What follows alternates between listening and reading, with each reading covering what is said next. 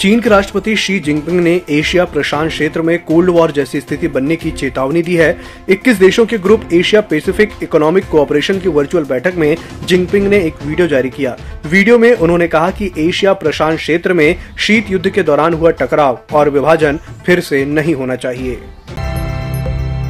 गुजरात के तापी ज़िले में सोनगढ़ के मांडल टोल नाके पर गुरुवार सुबह बड़ा हादसा हो गया। यहाँ बरातियों से भरी बस सीधे टोल नाके में जा घुसी। हादसे में बरातियों और टोल नाके के तीन कर्मचारियों समेत पंद्रह लोग घायल हो गए, जिनमें से चार की हालत गंभीर है। इन सभी को सोनगढ़ के अलग अलग अस्पतालों में भर्ती करवाया गया है।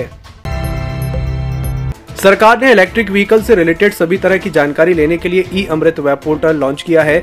यह इलेक्ट्रिक व्हीकल ने उनकी पॉलिसी सब्सिडी और निवेश के अवसरों की जानकारी लेने का वन स्टॉप डेस्टिनेशन होगा। यह फैसला ब्रिटेन के ग्लास्को में चल रही कोप 26 की मीटिंग में लिया गया है। कांग्रेस नेता सलमान खुर्शीद की किताब सनराइज ओवर अयोध्या पर हंगामा हो गया है। दरअसल, खुर्शीद ने इस किताब में हिंदुत्व की तुलना आतंकी संगठन आईएसआईएस और बोको हरम से की है। खुर्शीद की ये किताब बुधवार को लॉन्च हुई है और 24 घंटे के अंदर ही उनके खिलाफ दिल्ली पुलिस में शिकायत हो गई है।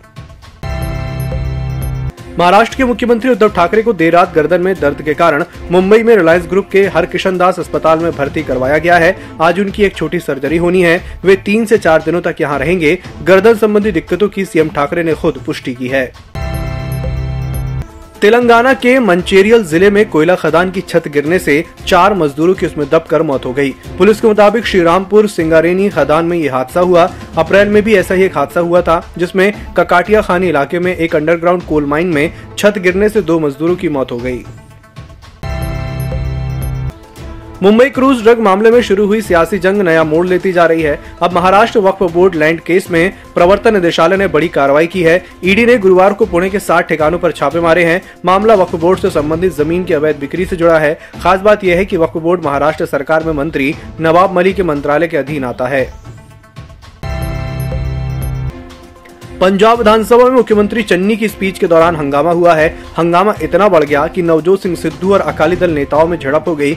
वहाँ बात हाथापाई तक पहुँच गई थी। हंगामा किस बात पर हुआ, फ़िलहाल ये जानकारी सामने नहीं आई है। चेन्नई और उसके आसपास के जिलों में भारी बारिश के मद्देनजर स्थानीय पुलिस, सशस्त्र रिज़र्व, तमिलनाडु विशेष पुलिस और होमगार्ड के कुल पचहत्तर हज़ार पुलिस कर्मियों को तैयार रखा गया है। तमिलनाडु के पुलिस महानिदेशक सी शैलेंद्र बाबू ने गुरुवार को यह जानकारी दी। शेयर बाज़ार में लगातार गिरावट जारी है। आज साप्ताहिक एक्सपायरी के दिन बाज़ार पर दबाव रहा। अमेरिका में महँगाई दर के आंकड़े जाने का असर शेयर बाज़ार पर दिखा। बॉम्बे स्टॉक एक्सचेंज का सेंसेक्स 433 पॉइंट टूटकर उनसठ पर बंद हुआ। ईएमएस टीवी के यूट्यूब चैनल को सब्सक्राइब करें और बेल आइकन दबाएँ। साथ ही ईएमएस न्यूज़ ऐप डाउनलोड करें।